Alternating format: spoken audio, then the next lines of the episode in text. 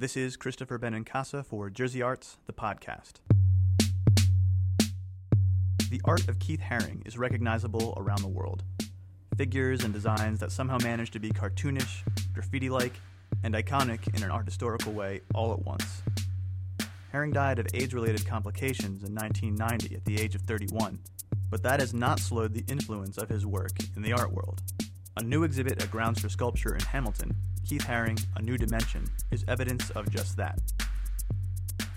Even those who are familiar with his work would be surprised to see what happens to it when it's unfolded into three dimensions. Ellen Landis is the curator of the exhibit, and she's here to explain this leap that Haring made, which I have to say is really fun to puzzle over. Even though they may not seem like it at first glance, these are complicated sculptures that reward you the more you look at them. They don't seem complicated. In fact, however, they are very complicated. it, it is very hard to convey a message as simply in form as Keith Haring did. It's much easier to have a lot of detail, and that conveys information. Whereas these are cutouts, almost cartoon like, and the simplicity of the form is what makes them so complex. This work is so different from what we think of as the, the Keith Haring brand that you see on all kinds of products and all kinds of posters and buttons and sneakers and stuff. Uh, what led him to this departure from his more doodling style? Well, actually, it's a continuation of it. Um, and if you look at some of the sculptures, they have that doodling uh, style within it. The pyramid, for example, has uh, that continuous, almost hieroglyphic form. Mm-hmm. Um, but he was always interested in sculpture, and in fact, it started in '83, which was um, shortly after his career began as a as an artist. And he, he always felt that sculpture made the work more real, in a concrete sense.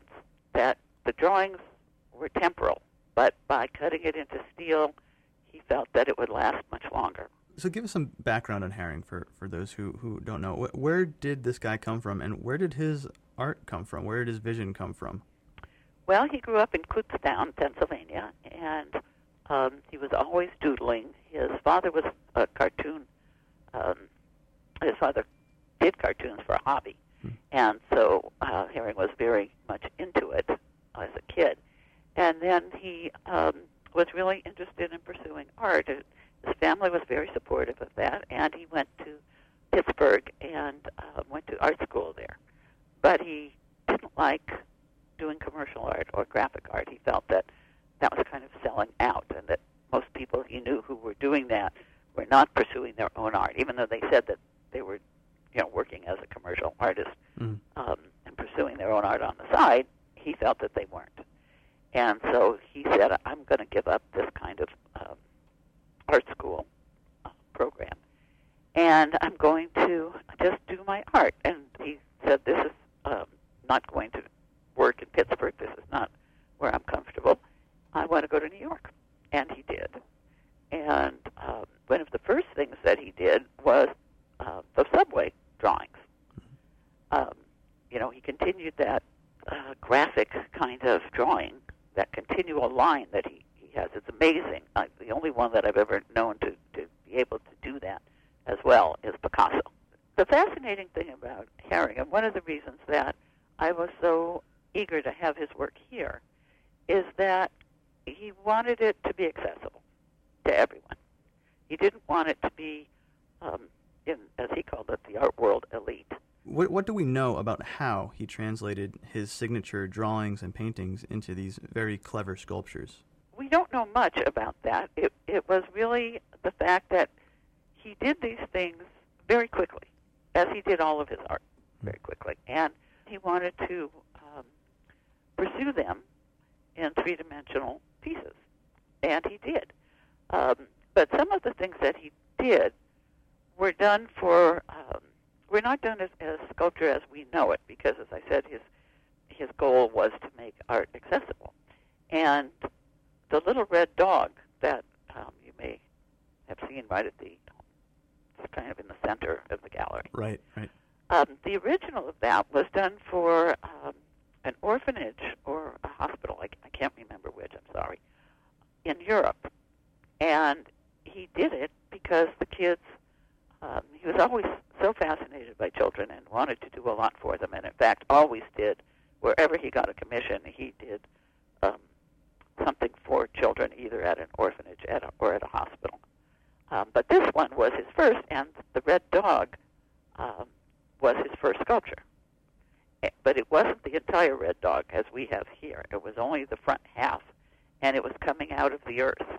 Hmm. And he was so happy with the fact that it was public art, as his drawings had been in some way, that um, that especially the children, but everyone could relate to it.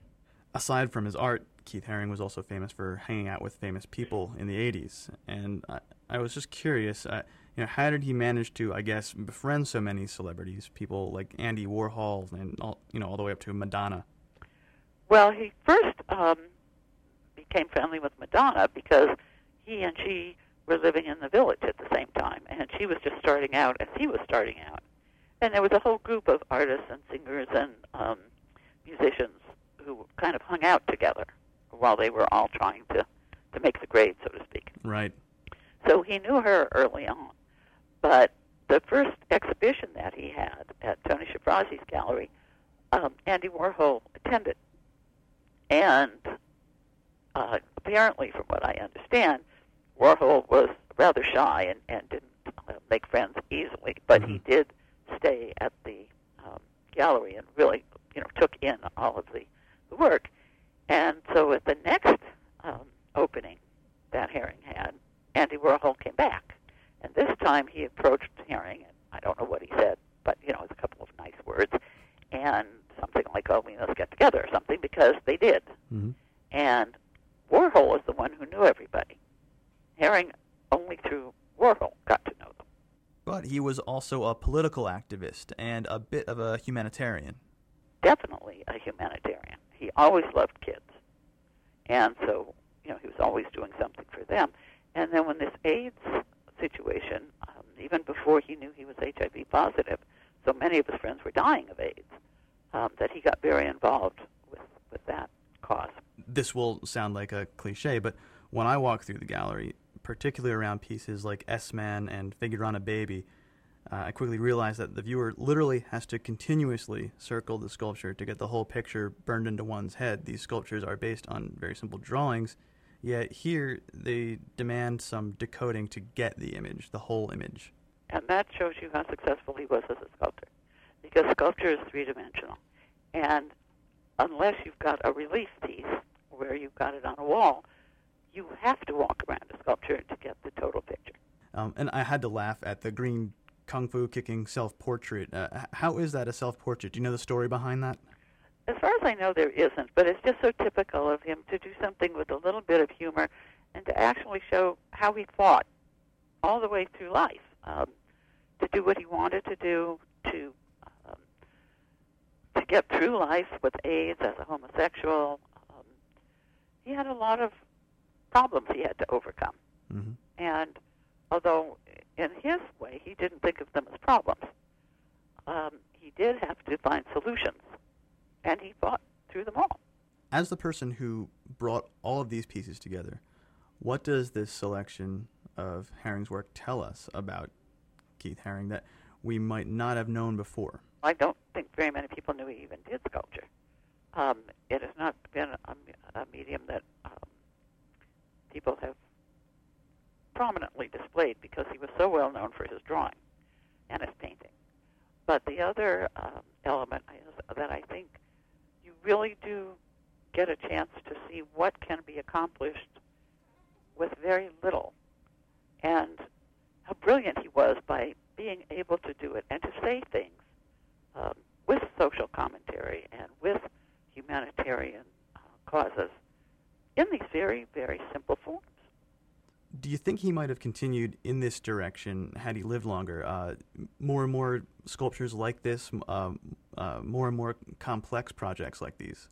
I think he would have. He was really uh, into doing these public um, sculptures, and um, he really felt that people connected with those because they were out in the open.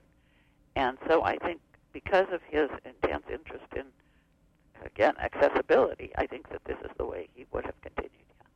The woman I bought the uh, exhibition catalog from in the gallery mentioned how Haring's family came all the way from Reading, Pennsylvania for the opening of this show, and that she really liked Keith Haring's work, particularly the uh, curling dog sculpture that we were talking about earlier.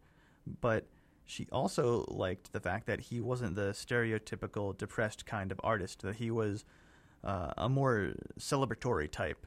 Uh, how would you characterize Keith Haring as a person beyond the work that he left behind? Well, I think the work he left behind is Keith Haring. I think both he and the work celebrate life. And I think that he was more into life knowing that he was going to die um, than many other artists were ever into life. um, and I think it shows. Like I think his personality comes through in those very um, easy but very powerful images. I would have to agree. Ellen Landis, thanks for doing the podcast. Thank you, Chris. Keith Haring, A New Dimension, is on view at Grounds for Sculpture in Hamilton through September 19th. For more information, visit groundsforsculpture.org. And for more information about the arts in New Jersey, visit jerseyarts.com. This is Christopher Benincasa for Jersey Arts, the podcast. Jersey Arts, the podcast, is a production of State of the Arts, NJN's weekly art show. Watch it on NJN Public Television Thursdays at 8 p.m. or online anytime at njn.net. The New Jersey State Council on the Arts is proud to co produce State of the Arts. The New Jersey State Council on the Arts, encouraging excellence in the arts since 1966. Additional support was provided by the Geraldine R. Dodge Foundation, supporting cultural, educational, and environmental initiatives that make our world more livable.